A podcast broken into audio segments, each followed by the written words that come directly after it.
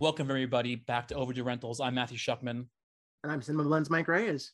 And today we are so pleased to be joined by Ryan Kwanten, who is here to talk about his new film, Expired. Ryan, thank you for joining us. Uh, thank you for having me, gentlemen. Absolute pleasure. Well, you know, I think we should kick off honestly, and I don't want to go too far into it because I don't know how much you were aware of it until it happened.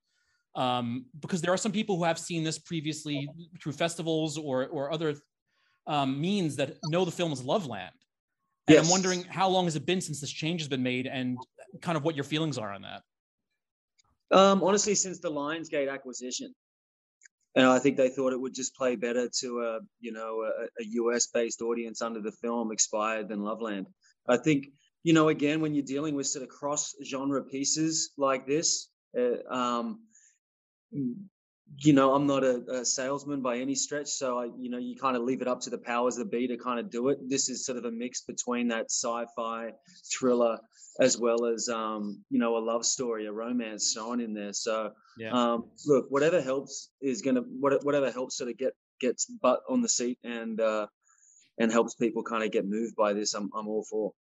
Well, listen, Ryan, babe, I am a salesman, and I'm gonna say that we tested so many titles with this movie that expired was the one that we landed on because I just happened to be looking at a carton of milk when I was watching this film and it moved me. but in actuality, it I can kind of see where they were going with that alternate title just because of this movie has a very deep-seated feeling of the fleetingness of life and especially well we won't go into any sort of spoilers but your character is very much cognizant of this fact because of some things that we don't know at the beginning of the film. Yeah, that's a lovely way to put it. I think it's. I'm just going to shut this door, guys, because I've got the uh, there's a, a lawnmower. I'll bring them in too. We're friendly. How dare they? How dare they? Didn't they know who I was talking to?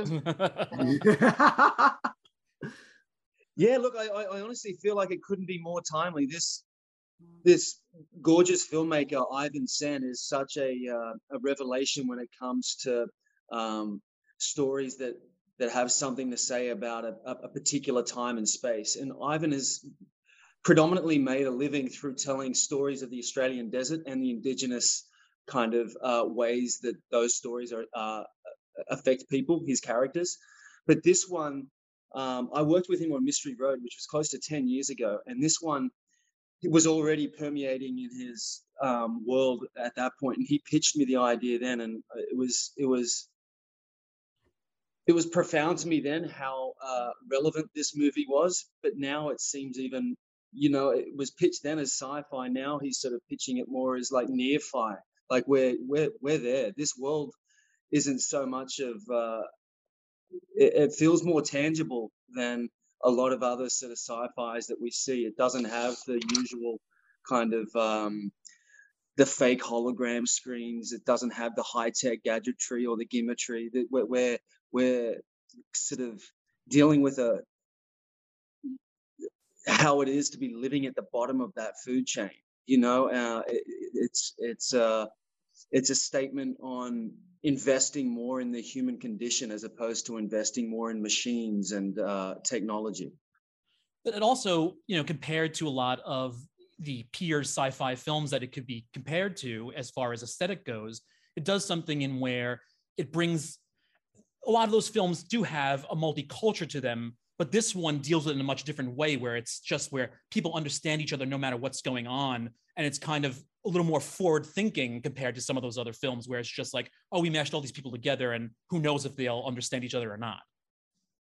Yeah, thank you. I, I know that was a real concerted effort from Ivan because, again, this is sort of a I'd like to think it's almost like an indigenous viewpoint on where we're headed as a species, mm. you know, almost as a call to arms, like wake the fuck up, guys, because there's some uh, there's some fuckery afloat, you know, and we best start realizing the errors of our ways, both on a micro individual level and on a macro world based level. Like there's there's some stuff that uh, we're losing track of, and you know, as much as technology has definitely kind of opened our worlds in some ways in, in other ways, you know, where we have devolved. And, you know, I don't think there's been a time in our in our history where we where we haven't been as I don't think we've been un, more unhappy as a species. Yeah. Yet we have more information and more power at our fingertips. But we don't do anything with it. Oh yeah. I mean, it's it's it's really interesting because I find this as sort of a, a spiritual cousin to obviously Blade Runner, just in the look, but also something that this movie does, and maybe I will say does a little bit better than Blade Runner. It's not very much throwing the apocalypse in your face. It's not throwing just this doom and gloom. Like it's not hammering it home too hard. You're allowed to ex- explore the space of this world and just decide for yourself that, oh, wow, this is like 10 years down the future and I'm not comfortable with this. And that's sort of the, the, the sugar that helps the medicine go down, so to speak, versus just hitting a, an audience member in the face and saying, look at this, look at this, damn it, and do something.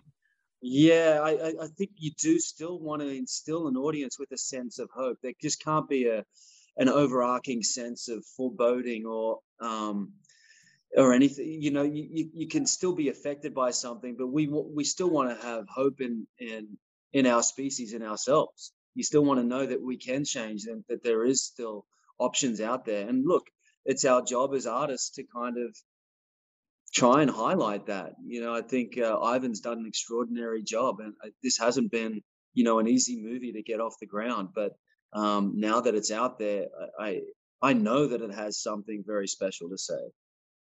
It's also very smart, and I was telling this to Mike earlier, uh, because again, so many films are just so easily just big balls of exposi- exposition dumps and just like telling the audience straight to their face what they need to know. Where this film is very, very sly in the way it doesn't really, until something happens, you're just learning it naturally as if you're a new person in this world itself. And you don't have to be told specifically, but you can tell what's going on. So it really kind of puts that together in a very smart way.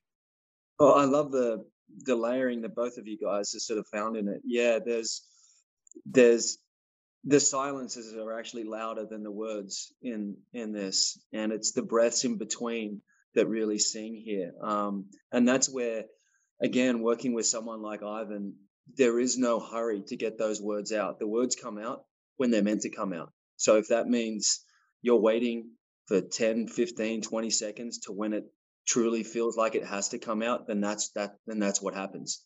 He can sort out the rest later. Whatever what, whatever will be will be. But for for him, it was all about capturing that presence, and uh, he set that up pretty pretty early with us. Um, our first day of shooting in Mongkok, which is one of the more densely populated areas in the in the in the world in Hong Kong. Um, we're about to sort of small, tiny guerrilla little uh, film unit. We're about to sort of charge out into the streets of Hong Kong. And he said before we went out there, he said, the only way this is going to work, the only way is if we work within the chi of the city. Mm. We and then that city will give back to us and we'll be absorbed into it. And that's ultimately what ended up happening. We have this wonderful interaction with the city. We didn't close down any streets. We just worked within the chi of the city. And it literally, uh, you don't have people stopping to look in the camera. It was just a straight, uh, they very much became, or the city itself very much became a heartbeat for it. This also, again, for setting things up for people, because this is a movie where you turn it on, you first start watching it, before anything is said, before we hear your voice, yeah, you you are going to see the visuals and kind of start to think of other things. But when your voice comes in, when that when that when that overdub monologue comes in, you're just like, ooh, you've now brought me into a world. And I'm wondering how long it took you to kind of, if at all, took that long at all, to kind of get that timbre to where you know where like, mm, I'm going to draw people in with this. Thank you. Yeah, that was something Ivan and I definitely worked on. Was that uh, this is a guy that doesn't talk much, if it if at all, mm. you know. And it's not until uh, he sort of follows April. You know, even then, he's I don't think he's really intending to make any move. But it's not until sort of he uh, he runs into her at the nightclub where we sort of first hear him talk to someone, and it's it's the it's a the kind of huskiness that comes from you know not using your voice it's almost like a you know a, a three or four week bender where you, mm-hmm. you've you've got so much collateral damage in your lungs and uh, sitting in your throat that you I'm, I'm sorry a bender is uh Australian Australian word for you know you've you've been out on the on the tank for quite yeah. a while. We're we're, um, we're familiar, yeah. yeah, yeah, yeah. but this is a guy who's lived a life and then some, but he's he's done it more through action than through words. And mm. so um, when he's forced to kind of speak and articulate, it doesn't come easy. So that that was something that had to be sort of paramount in the voice as well. It's also very. I feel like it, there's there's a pain to it too, and it's oh, yeah. a very real pain as we discover as the course of the movie gets on. Like the one thing that makes him feel most alive is also the only thing that can kill him. Which I'll come back to after Mike uh, talks about what he was about to say. Let you go with that because I want to hear what you got to say. Well, I, this is more of a statement. you guys. This is more. Of, this is more of a statement than anything else, to be honest with you. I don't know how you react to this because yeah. I'm sitting there watching it. And again, we're trying not to specifically spoil anything, I guess. But uh, so plug your ears, I guess, for people who haven't seen the movie, movie yet, just in case. Because as we learn that, specifically what, what's happening to his body as a part part of his you know heart can feel something, we'll, we'll put it. All I can think of is I don't know how guys familiar both of you are with the song by Procol Harum called All This and More because it's got a line in it that the actual line is um, for love is life not poison but as a kid i always misheard it. And i always misheard it as for love is life gone poison. Mm-hmm. and that just like it just the whole rest of the movie that's just all that flipped through my head the whole time. And that's just it's not even a question. It's more of just a statement about how it made me feel. Yeah well i think that it definitely brings up that as the bigger question too as to would you want to live forever if it meant that you had to live without love? You know, I, I, I think there's a deeper humanity and a deeper mortality here that that, that it puts it, it puts those bigger questions in your peripheral, you know, and it, it, sort of makes you want to ask that of yourself. And it does that in a very unique way. It sort of sets you up where you think it's going to be a typical assassin meets girl type story. And it's not that at all. It yes. sort of changes its you know, it goes into a different gear. It's almost like it it, it gets out of one car and jumps into another car, um, sort of a third of the way through the movie, and that sort of really puts a you know, I, I love the way that it, it's a love story that's told through both the female and the male standpoints. Um, a lot of sort of the our classic, what we sort of think of the classic sci-fi is purely sort of the male-driven story. Well, on top of that, there's just there is an urgency to this film, but like you said, it's it's a very quiet sort of urgency where it's not just again, there's one shootout in this movie and there's like maybe one hit. But other than that, the rest of this movie is very quiet and unfolding and it's kind of poetic like just especially with the the monologues that are given through the the voiceover it has a very sort of it's almost like someone's reading poetry and not just you know, your hard boiled noir. I was there on the corner and and she spot I spotted her there. It's like it's very thoughtful in how it says things and what it's saying. Thank you. Yeah, it's its own unique language. I remember getting the uh, those voiceover pieces of poetry is what I called them too. You know, they really were, um, and it it had a a real lyrical nature to it, which was a kind of a a lovely juxtaposition to sort of some of the more barren, uh, stark images that you would see there. And um, and even though there is tension, I don't feel like there's a sense of dread. Does that make sense? You still feel yeah. very lulled into this world. Um, every frame sort of encourages uh, life and emotion however bleak it, it may look, it's still encouraging. And I think that's getting back to that sort of the the difference between it and a, and a and a Blade Runner for us was the life and the emotion that we tried to sort of put on top of the frame. And it also it also very purposely, and I'm not going to this I definitely won't spoil or say anything, but it also definitely purposely tries to go against the grain with a lot of those things, especially with yes. your relationship between you and the Hugo Weaving character, very specific more than anything else, I would say, because you think you know what's supposed to be, but of course it's not. Yeah, uh, I mean, um, I, I, mean, I can't uh, answer that yeah. question without sort of talking about how how well Hugo is just. You, you guys get the opportunity, as do I, very luckily to meet icons, you know, heroes in the business, and you know, more often than not, you're you're not exactly impressed, let's say, by sort of what you what yeah. you meet. But Hugo was one of those rarities that whatever pedestal I had him on before, he levitated above that. He was such a uh, everything I could have wanted him to be, and then some. To give you a classic example, he we there was one day where he, uh, a couple of days where he wasn't working, but on one particular day he he decided we were getting a, um, a ferry across to Macau from Hong Kong. He turned up just as we are sort of paying for the ferry to get across. He turned up in full costume and sort of said to Ivan, "I'm ready to work. If you don't need me, I'll, I'll swing a boom. I'll do whatever has to be done." Mm. He it was just that level of of commitment, of curiosity that he brought to it. And you couldn't help but be inspired by it. And Ivan, of course, being a, a filmmaker and having a, someone of, of Hugo's talent in front of him, definitely used him in Macau. You know, there's a, it's that type of uh, inspiration that the, this film just had in spades. No, it's absolutely that's just sort of run and gun indie filmmaking. Yeah, man. That just yeah. you, always have to admire that. It's like, okay, we got five days, uh, a package full of Kit Kats, and we're gonna make this movie. Yeah. Well, just, the thing is, the prep work had been done. This is this is you know years in the making. So Ivan knew, and and he knew the vision, and we were all just um following his vision following you know the, the, his vision to whatever and that was going to be. Um, and it was such a, uh, you know, I've had the pleasure of working with him twice now, and uh, I, I would, I would go to war with that man in a heartbeat.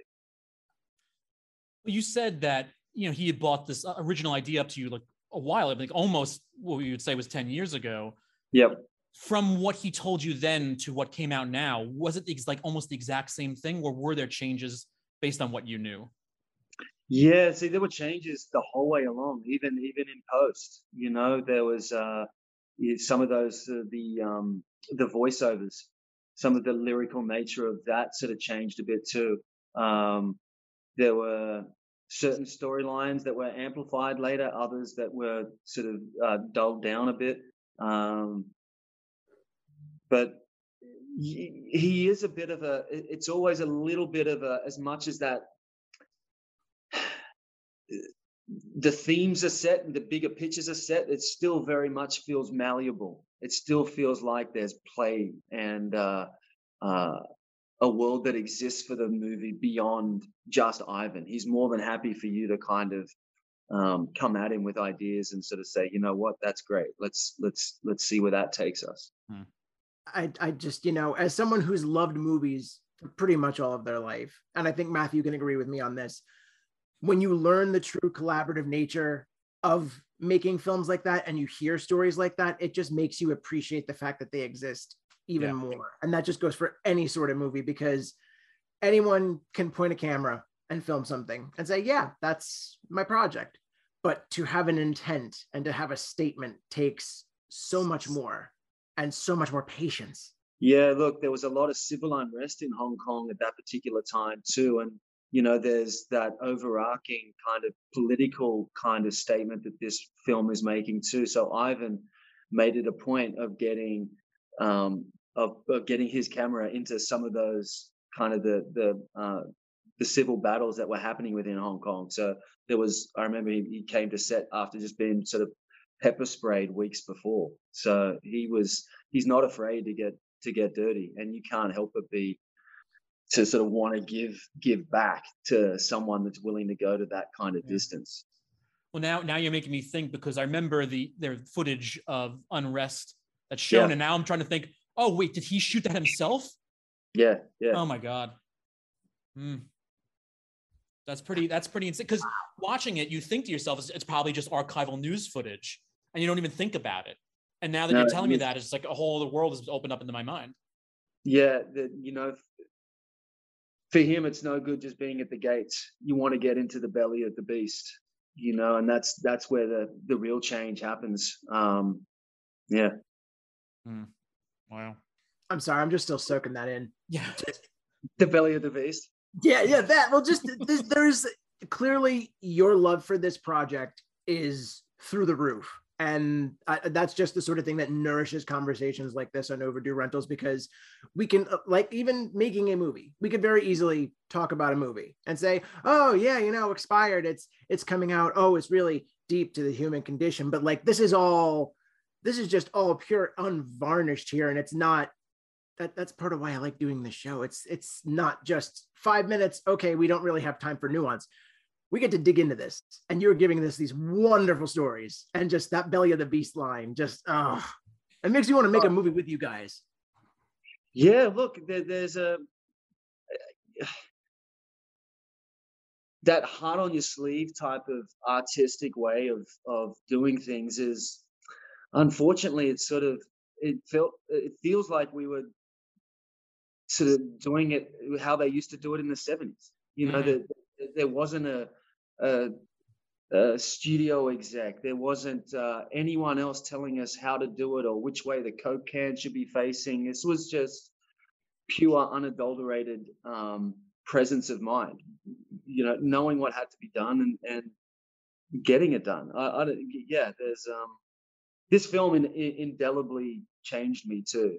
Made me um i would like to think a better human you know uh, but i had to go through some shit to get there and yeah. uh but you know the, the best kind of experiences or journeys in life you you want to go through you know you got to go go through hell to get to heaven i guess but what's also great, I think, is we've come to a point for again, as much as we talked about, you know, how much information's out in the world and we don't use it to help ourselves and and kind of be more downer version of of of what could be. In, yeah. just in the film world itself, though, we have, I think, finally reached a point. Maybe it's because of streaming for services. Maybe it's just that because people have easier access to things. While, yeah, I mean, we're not, you know, Exile unfortunately is not going to beat up the Batman, but more people are going to see it, more people are going to be affected by it. We've come to a point where these smaller films are not they're not even considered indie anymore in some ways, even though that may be the the financing side of it. They're mm. becoming much more well known to the general public. And look, I honestly believe that it's conversations like this too, post post making the film, that these days, because of beautiful outlets like yours, we can the word like a film, the word on a film like this can get out there. In it, whereas before it, it, you know, it was a lot harder. There's so much noise these days that yeah. you know, you guys have obviously found the power of, of you know doing these types of podcasts. They they can really um, the the the type of fans that you have are the type of people that want to listen to not just a, a two minute kind of soundbite or the 10 second soundbite. They want to they want to sink sink their teeth in deep. And please forgive me. I just realized I may have said exiled instead of expired. I don't know if yeah, I did. If right, I did. Mate. Okay, yeah, good. All right. The next one. That's the next you'll, one. You'll be in exile if you don't see. no, it's, it's, it's funny because the, eh, for some reason, every time I would think about getting ready to put the movie on, I like would start typing things and I mistyped it. And I write, why am I writing exiled? What's wrong with me? okay, so the most confusing experience I had with this is I get a I get the email and it's like your link it, your link for expired, and I click it's like wait no I'm supposed no, to be oh that's the title of the movie no okay expired no it's the link is still good it's just it, it's for the movie expired gotcha. Okay. Not reading it closely enough. Is just that sort of triggers in your head. It's like what? No I just got this. Yeah, yeah. but that's something only we will have to deal with. Everybody else don't worry about it. You won't have to deal with that kind of thing. No, no, it's it's pretty readily available, and you will see expired right there. You even see it in the trailer. This movie will self-destruct in two months. I saw I saw the stupidest thing the other the, this afternoon actually because there are so many more sites now that are just trying to be the onion um because they have clickhole and they have the hard times and I think it was somebody has jumped off on the hard times and they picked up on um the hard I can't remember what it's called, but it's about video games instead. And it's like hmm. all mm. unused Wii's by 2023 will self-destruct. And everybody, of course, thought it was serious. Yeah. Just, just reminded me of that. I'm sorry. It has nothing to do with anything. It just, it just, no, no worries. hey, do you mind if I ask you guys what was what was the inspiration behind this podcast? Mike, would you prefer? I'll start. You can pick up what I what I leave out. Uh, basically, Matt and I have known each other for a couple years on the the film journalism circuit, and at one point, I think it was during the pandemic, well, but it was before the pandemic. He he planted the seed, and then during the pandemic, we really got into it. He's like, "Look, we should do a podcast together." And then we're like, "Okay, what do we what do we do a show about? Like, what is there that isn't you know too overtapped, but something we're qualified for?" And then all of a sudden, it came the idea of, you know what? There's these movies that people don't really talk about as much that we think, at the very least, they should give them a watch. But nine times out of ten, it's something that we're really enthusiastic about and just want people to sort of get the word out on. Well, no, because uh, you know the way I always used to tell him, the way I originally brought up to Mike too was is that I remember being a kid, and you know every Saturday night a new movie was going to come on HBO, but in the same breath, if I'm sitting at home sick from from school or whatever it is, The Last Dragon's always going to come on TV, and you know The Last Dragon was a classic, but it's not a really a good movie, but it was like on everybody's lips. We'd all talk about it. Everybody at school would talk about it forever. They'd they parody these things on whatever sketch show was on at the time. And now all of a sudden nobody knows what it is. Mm. And they could have been something like because a good example that I think is LA Confidential, which was an Academy Award nominee, should have won over Titanic in my mind. Um, and yeah, people talk about it, people know it, but nobody talks about it like it was this revolutionary piece of art anymore, which it was. It's a great reference. It's a great reference. Yeah. Um, so how do you keep up with it? How do you keep up? How do you? How you got your sources in everywhere, or you got you, know, you must be living and breathing it? Well, yeah. I mean, at first it was. I mean, we have a we have a list of like 400 some odd films we want to talk about. Oh. And, And um, always room for more. so how does it keep up with you? Yeah, well, we, we we reached out to people. We started reaching out to people, but then it's like it made more sense. Like, hey, we're gonna be doing junkets anyway. Let's let's combine the two because it also brings attention to something like expired that, just like we were talking about, people are gonna know about it, but there are gonna be people in certain niches because all they know is what's on the radio or what's on the TV, what's in the newspaper being advertised that we have to reach out to as well. So it does it does both at once. Yeah, yeah, lovely. But with that, then, because we do have a film we want to talk to you about that we think's a little overdue, but we're wondering, is there anything on the top of your mind that you think is an overdue rental type of film? Yes, there's a an Aussie movie that's hard to find, but it's out there. But it's out there called Van Diemen's Land. All right. Yeah. Uh, I'm not going to give it away, but it is it's a brutal movie, but well worth the, the watch. Um, still sort of hasn't received any kind of recognition. There was a lot of kind of uh, movies that came out at the time. The closest kind of example I would give that it would be like is Ravenous. Okay. I don't know if you ever saw that. No, Ravenous? absolutely. Yeah. Oh yeah, so that would be its closest kind of cousin, I guess. Well, because I, I mean, that's interesting that you say that, not because I thought that's because this is definitely a film that I personally haven't heard of, but you hear so many people because there are certain films that, you know, find their way into the subculture for, so for horror, if we're talking about it, people probably bring up Wolf Creek. Right. And who knows if, oh, Ryan was just about to say Wolf Creek. I'm like, oh, yeah, of course. But no, you, you definitely put one on that has to go on my list, which so it is obviously up for two. Well, that's what I figured. You know, I, I, you guys are, you know, your wealth of movies. It's pretty hard to sort of stump you. So, like, it, um, again, I, I'm a big fan of getting movies that no one's sort of heard of, you know, uh, uh, out there and, and getting seen. You know, movies that have sort of uh, something to say, or it's, you know, affecting the human condition in some way, shape, or form. yeah i mean that's that's what we love to celebrate here it's just having a good time and we have sort of a the the our, our sort of premise within the premise is we're like running a video store where it's like basically we're the guys recommending these are the movies you need to go watch and cross off your list Oh, I love because there was something to that Yes, I I miss those days. I would spend two and a half hour, three hours in the video store, just annoying the hell out of whoever was working. You know, what about this? Or just getting lost, reading the back, seeing all the, you know, I, you you kind of miss that. It's, it was almost romantic, wasn't it? Well, there's a feel. There's also a feeling that I don't think you can get now because I, I I don't know if I've told this story before, Mike, but I have a very vivid memory of being just a little kid going to our local video store before there was a blockbuster, and I'd always see up on the very top this box, and it was the Evil Dead 2 box, and so it was a skull looking at you, and I'm like, as a kid, I'm like, oh, what and then years later, my father's like, you have to see this movie. This is like now I'm like 10 or 11 years old or something like that. And of course, I see it and I'm, I'm absolutely in love with it. But I'm like, now I realize that was the thing that freaked me out every time I went to the video store Mm, mm. that is now here. And people, yeah, people could see things in the ether, see things passing by them on the internet, but it's not the same anymore.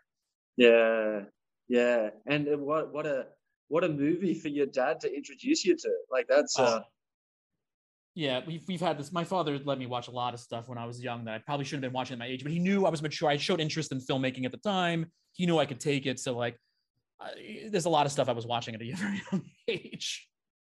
you watched the silent partner as a kid I watched Clockwork Orange when I was like 10. wow, wow. Yeah.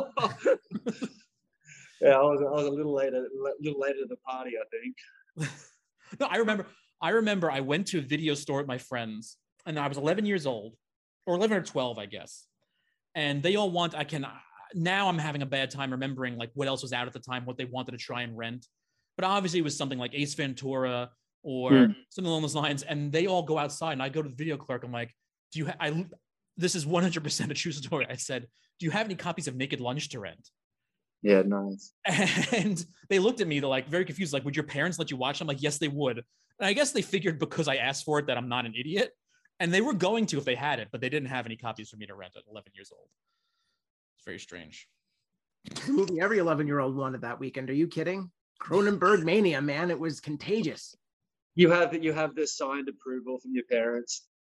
No, not absolutely not. But I'm, they would have come with me and later on and go like, yeah, he can. Yeah, yeah. okay, Matthew. I don't know if I've told you this story. I know I haven't told Ryan the story because we never talked before. But I haven't don't know if I've told you this story, Matthew. Okay. I got to talk to uh, Edgar Wright when they did the Simon Pegg, uh, not Simon Pegg, the uh, Scott Pilgrim 10th anniversary. And I randomly was just, I was really hot on talking to people about movie novelizations at that point. And he goes and tells me the story about how he and his brother were too young to see Gremlins. Mm. But they bluffed their way in because he's like, look, we have we read the novelization. We know what's happening in this movie. Nothing is going to surprise us. And the guy's like, okay, fine, get in there. get in there quick. It's just I'm close my eyes for three seconds and just go. I didn't see you. Yeah. yeah. exactly. It's just that you know people were a little a little freer with what they let kids watch, and yeah. also to everyone's point, this was just the golden age of box art, especially when it came to horror movies. Like the horror movies had some of the most memorable, the best images that it just burns itself in your mind, and you want to rent that. I remember the Evil Dead 2 art because I showed up to like a local supermarket as a kid and they had the poster up for it. It's like, ah, Oh, I don't want to yeah. watch that. Hellraiser, uh, Children of the Corn, like although the, there's so many great kind of uh, video covers at that time that you'd walk by in the same way that you did with Evil Dead 2. That there were so many video covers that would haunt you, that would stay with you. So many of the, the what is it, the, the one pick that they have that, that would just sum up the movie in in in, in one look.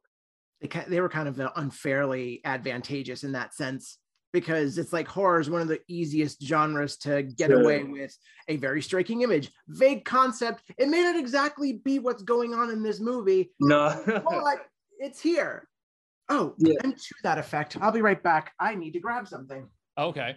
Well, while Mike's away, uh, got it. it's not a lawnmower, is it? Kill my spotlight. yeah, he's he's right outside. Is there? Yeah.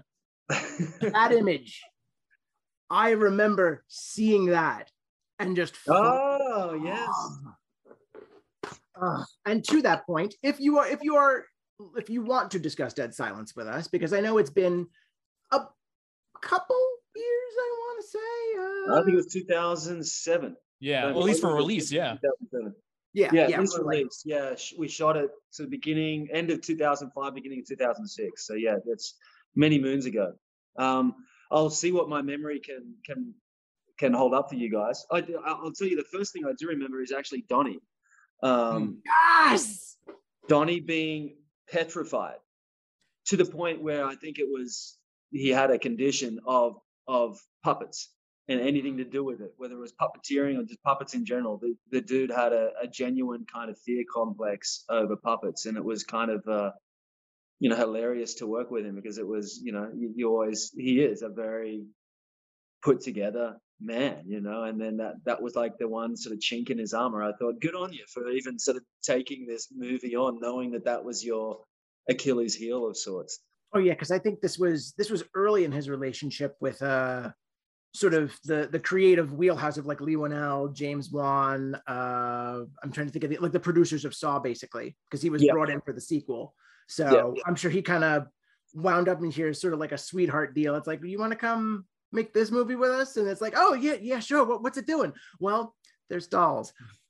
I well, gotta think. I actually don't think I don't think he realized until he got on set. I actually feel like it was sort of something that was sort of he'd long forgotten about. Mm. That's hmm. what it felt like. So, so, there was like a real kind of sense of uh, of tension to him whenever whenever there was that kind of interplay, it's particularly towards the final act of the movie. Um, you know, he's, he's not. I don't feel like he's doing a lot of acting. it's it's he's he's into it.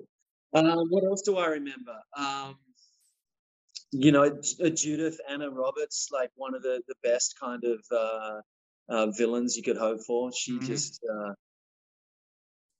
she just portrayed Mary Shaw with such a um, like a, a gloriousness. She really relished it, you know. And um, when she was in character, there was definitely um, a method that she had committed to.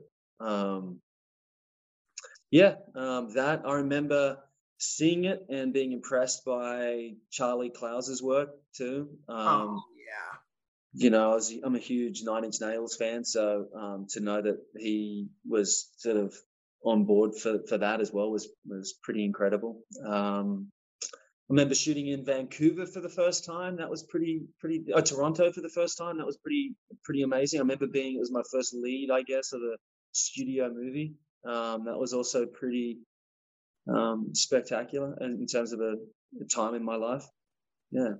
What, what I think is interesting about the movie, this is not even recalling it or, or, or specifically talking about, you know, making it itself, is, that because when James Wan became this household name for people when the Conjuring kind of series started and everything like that, now everybody is going crazy over how, you know, quote unquote, batshit malignant is if you go back and look at Dead Silence, it was like it was almost a precursor to let you know. It's like, no, you know, this is the kind of stuff that this guy is going to want to do. Even though you know Leigh was technically listed as the only screenwriter on this one, and he didn't have anything to do with *Malignant*, but showing, you know, it's kind of like this, this almost like fortune telling for what people thought they weren't ready to expect, but they should have.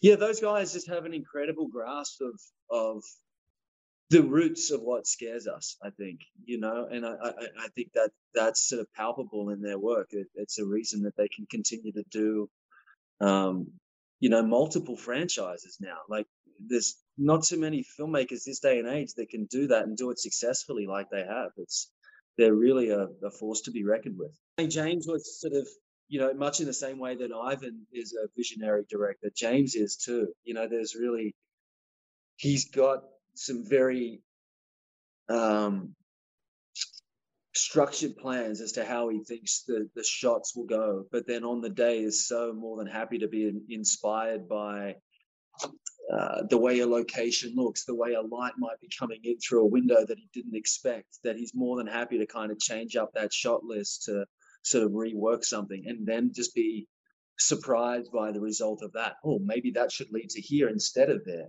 you know that type of filmmaking is you know love you're shooting by the seat of your pants. It's fantastic. That kind of reminds me uh, colin farrell did a, an interview on hot ones recently and he basically described terrence malick in that same sort of way. Like he would mm. he would be filming a scene of dialogue and then terrence malick would just cut to like a bird or lightning or something and it was just that sort of random this works. Trust me on this. Yeah yeah yeah. explanation. I love that. Yeah. Um look, you got to capture it when it's there because you know lightning doesn't strike twice, so you got to kind of get it while while it's there. I, I, really, I'm a firm believer in that, and you know, the the the longer I go in this career, you know, I've made a, a living now out of playing pretty dark characters for the last 15 years. You know, mm. since since kind of True Blood, I've made a distinct choice in my career to just go uh, dark, mm. and uh, you know explore that side of life. And I, what i've loved about it the, the most is as well as just finding light in the darkest places is bringing out uh, humanity to sometimes even the most sort of uh, inhumane people. Yeah.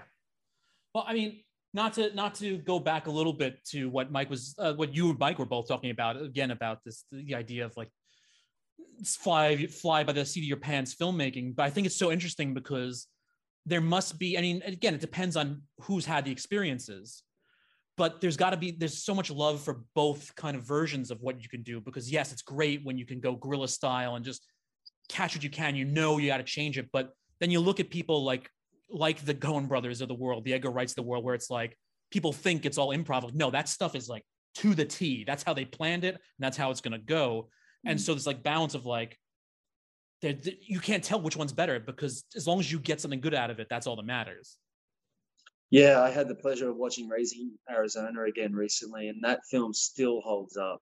oh yeah You know, I think you know you release that these days, and I think that's still, you know, kills. It's such a great movie.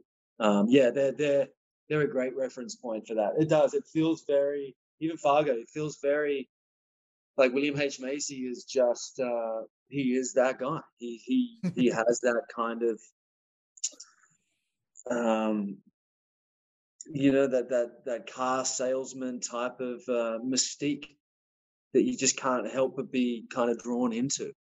Like, ge- geez, you, you know, he he makes you think what a poor soul he is. At the same time, he's trying to kill his wife. You know? yeah or have Now- his wife killed.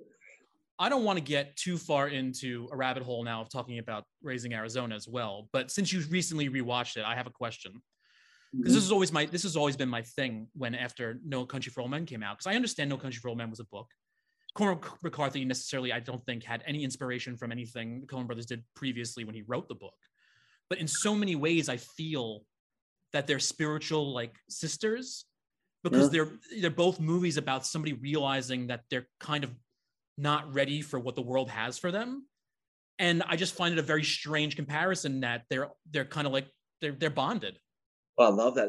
Not ready for what the world has for them. I never would have seen seen that. So uh, thank you. But yeah, that makes it makes it makes sense. I never would have seen that um, sort of reference point. Uh, Well, it's also, I mean, it also goes back to again, like with No Country for Old Men. I know it's Cormac's words, and they're very true to them in the movie.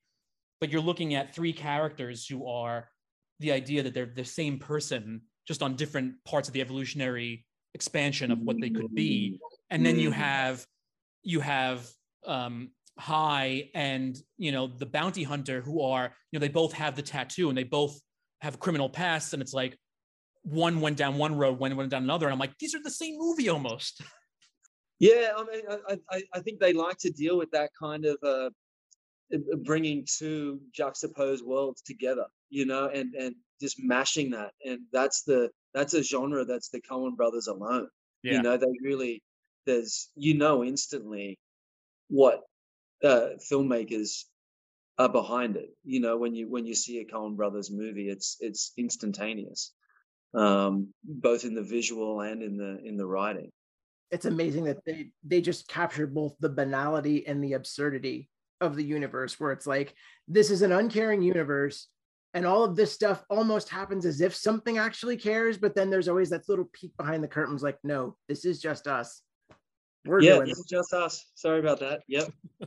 have fun There, with there it was a great. Uh, I listened to a great. It was a BAFTA um, interview of Charlie Kaufman. I also love uh, love him, and he talks about um, movies or writing movies in general to be. It's an opportunity to recognize our common humanity and vulnerability, and uh, you you see that in however quirky his works get, you still see that common thread of humanity through it and it's a lovely thing no matter how uh out there these characters and the plot seems that you're still following because of that sense of well they're about to fuck up now or you know the- I, I, i've I- I- i've felt this myself i may not have been in that situation but i've felt that feeling of urgency whatever it may be Yeah, I always, I mean, not to go to probably his most popular, well known film with the general public, but you always go back to that scene in Eternal Sunshine when when Jim Carrey's just like, I don't, I don't know. I don't know. And that's that's that feeling of just like, yeah, it may be a different situation, but I know exactly what he's feeling. Yeah yeah yeah i think i have that daily Me too. Well, that just goes to show the power of a really good signature. And you know, while while it's, we're obviously not going to dive too deep into Dead Silence, it is very much a James Wan movie. And I, Matthew, I mm. am glad you mentioned *Malignant* because this is the first movie I thought of when those initial reactions to *Malignant* were coming out. Yeah. Because everybody thinks of James Wan one way, like they either think of that first Saw movie or probably now Aquaman. And it's like, yeah, these are part of his signature. But if you've been paying attention the whole time, you knew that this was going to be this type of movie. Like it should be no surprise. and also just this hitting in like I think it was in like my early 20s at this point. This hit at the right time where I was a kid that was growing up on Are You Afraid of the Dark from Nickelodeon. Mm. And this felt like a great stepping stone from that, where it was like, uh, Ryan, I don't know if you're familiar with that series. Uh, I know I haven't seen it, but I know what you're talking about. Yes. Yeah, yeah. It was just basically like Twilight Zone, Tales from the Dark Side for kids, where it was all also akin to Goosebumps, where it was very, it pushed the envelope of scaring kids, but it didn't go anywhere too horrible. Mm, mm. And ventriloquist dummies and toys were always something that was used in those sorts of things. Uh, hell, you even go back to uh, Twilight Zone and you have Talking Tina, like yeah, that yeah, classic yeah, episode. Well, they stand the test of time, right? They continue to scare. There's something sort of uh, creepy, for lack of a better word, of something sort of talking without, you know, something inanimate talking. You know, there's uh, and as a kid, you wait, how is that? How is that happening? And then you know, as an adult, how do you? And that's the genius of of the two guys too. You know, James and Leigh is how do you bring a story like that that is predominantly sort of one that would really be told as a children's story, how do you make it accessible to a, an adult audience? It was interesting because I, I think I, I, think we got, you know, it, it, wasn't a huge push from the studio. So the the movie, I think, from a, a box office standpoint, kind of really dismally failed. But it's interesting in the the last couple of years, guys, like the amount of people that have come up to me sort of saying, that um, that they not only saw it but really sort of enjoyed it, were affected by it. Was it's kind of oddly either stood the test of time or people are just sort of discovering it now. I don't know what it is, but you know, I'm, I'm more than happy that they are. It's great. I wish I could have found the whole thing because Leigh Whannell used to run. I don't know if he still runs it anymore. He ran a blog, and mm. he wrote an entire story about what went on with this movie and I've only been able to find snippets. And Ryan hit the nail on the head by mentioning there was not a big push for this film from Universal. And on top of that, I think I read that the the idea was suggested to him by his agent. Like, uh, yeah, one, uh, it's according to the Wikipedia talking about that post. Uh, Whannell explained that the film was conceived by following the advice of his agent at the time, and they had a script doctor. So I'm assuming this didn't this changed so much by time it got to the end game that he was just like uh, I'm, I'm done with this and then just the studio not selling it was another point that he's just like look you argued with me on this script. I made this script and now you're just going to do nothing with it. Right. Uh, look I, you know i felt the same way as uh, you know as an actor. You know and, and for everyone that put in their, their hard time on this you know there was uh, a certain obligation that we went through to kind of do the best that we could, and you kind of hope that a studio could, the least they could do is sort of give us a fair run um, from a theatrical standpoint. But um, you know, who knows what was happening over there at the time? But uh, look, I'm just glad that it's sort of it's it's found another life, or it continues to stay alive, I should say. Yeah. Kind well, of hard to kill something like this. Mary Shaw will never die, right? No, no. Now was... this was right before. Sorry, Matthew. No, no, go go ahead. Go ahead. Right before, or it looked like by the time of your your filmography, this was right before you started the gig on True Blood. Did this help influence them to cast you in any way? Like, did they? Was this one of the things that they sort of saw and was like, we need that, we need that dead silence guy? No, believe it or not, it was a movie that I did, a very family friendly movie. Um, one of the very few that I've ever done, um, called Flicka, uh, oh. which was also which was also a studio movie, but that was starring uh, Alison Lohman and uh, Tim McGraw, Maria Bello. Yeah, and um, it was Alan Ball that had seen that and thought that my character in that was like a, a G-rated version of what he thought Jason Stackhouse could be. So they had me sort of come in on and audition, and I was sort of fortunate enough to be sort of first cast in that in that series. So it was a yeah a, a match made in heaven, I guess. Well, I mean, I wish we could stay and talk longer about everything. I know we got to let you go. So thank you for joining us. And uh, anytime you want to come back, if you have another film you want to you want to talk about and have other people learn, just let us know. We'll be here. Yeah, this has been exceptional, guys. Thank you, Matthew. Thank you, Mike. Really, um, thank you for the insightful interview, and yeah, yeah, and thank you for watching the movie. Continue to do it. Oh, thank you for having us. Stay safe. All right, gentlemen. Have a good Thanks one. so much. Thank you. Ryan Kwanten, ladies and gentlemen, just yes. ah, man, you know, I it's funny because I almost forgot he was in Dead Silence because of True Blood, because of just seeing him in that series and remembering him mostly from that. But then when you mentioned it, it's like, oh yeah, Ryan Ryan picked Dead Silence. It's like, oh wait, he was in that. Well, you know, it's funny because there are other things that we could have maybe spoken to him about. Um, but just because, again, like we were talking about, that idea that, you know, yes, I understand that maybe certain people weren't ready for what Malignant gave to them.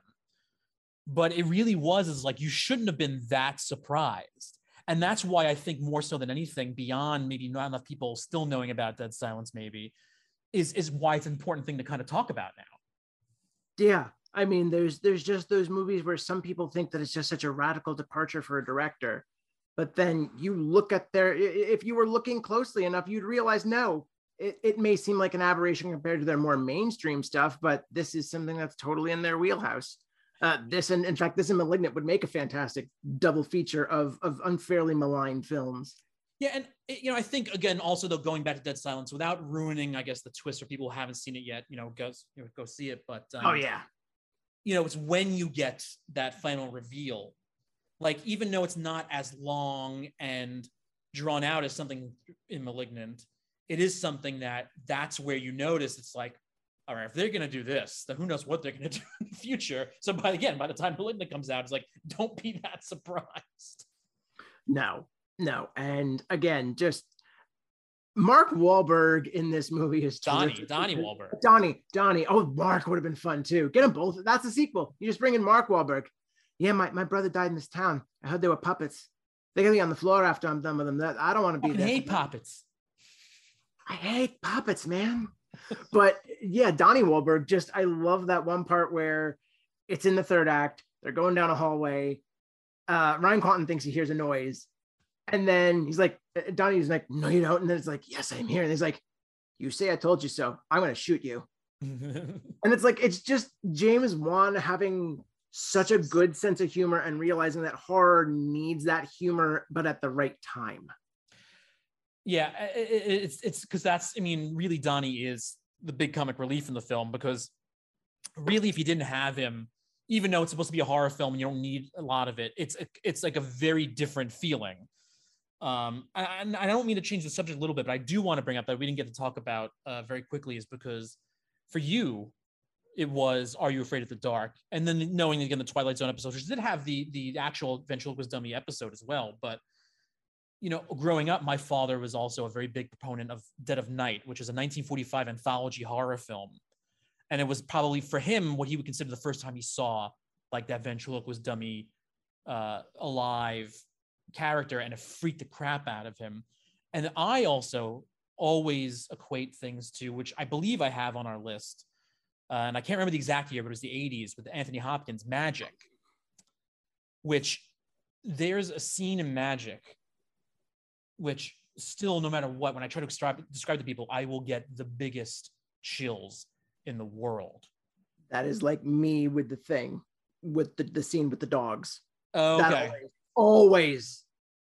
Well, I will say, I will say, because there's for people who have never seen Magic, Magic is a, a story about a ventriloquist who, you know, has some mental issues and he thinks his dummy's alive.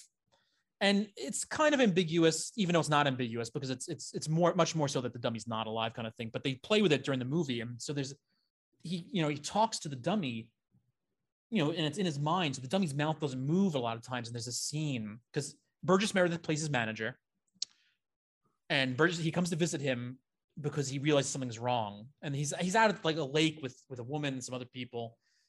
And he tries to talk to him, and he's got the dummy in his lap, and he can't stop the dummy from talking. He's like, just try, try and sit for for for a minute without having the dummy talk, and he just like bursts out, and that's frightening enough. But then Burgess Meredith leaves, and Anthony Hopkins is talking to the dummy. And I'm sorry if nobody's seen this, Mike. If you haven't seen it, I don't know. I can't help but not talk about it. I haven't seen it, but it's compelling hearing him. I know of it, but I just well, haven't seen it so as Burgess Meredith leaves, he's in like a rowboat to go back to the shore from where this lake house is in.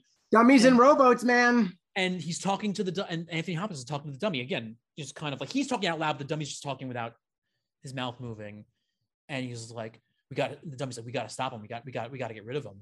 He's like, "But how? But how?" And then each time it says it, it does one of these things where it moves on the dummy. He's like, use me, me, me. As like use the dummy as the weapon to kill him. And I was like, oh my God. But as as he screaming, me, me, it's like it just it shivers down my spine. It's I'm not making any sense because I'm passionate about it. I'm trying to get it out where it makes sense to people who haven't seen it. I can't help it. No, you're making sense. It's just making uh, me want to see it even more. Oh, it's so good. So good. Anyway, cross off expired from your overdue rentals list as it's coming out March 18th. Make sure you go see it. And then if you haven't seen Dead Silence, go and cross that off your overdue rentals list. Mike, where can people find us? Ah, oh, I was afraid you wouldn't ask. Well, if you want, I, I, I, almost wasn't. I was gonna like just like, oh, I'll let him say it. I'm gonna let him hang himself a little bit here. I'll, I'll throw my voice to him. He'll, he'll I'll make him talk. So, we can be found on TikTok and Instagram at Overdue Rentals Show, on Twitter at Rentals Overdue, on Facebook at Overdue Rentals, and if you want to send us love letters, recommendations, you want to throw your voice into our inbox, email us at overduerentals at gmail.com. And of course, if you're just stumbling onto the show or if you're a fan, find us wherever you can great, grab your fantastic podcast listenings. Apple Podcasts, Anchor, Spotify, anywhere you ethically want to source your podcasts, but also be sure to rate, review, and subscribe us as ethically as well. Mike. Matthew. Bye bye. Bye bye.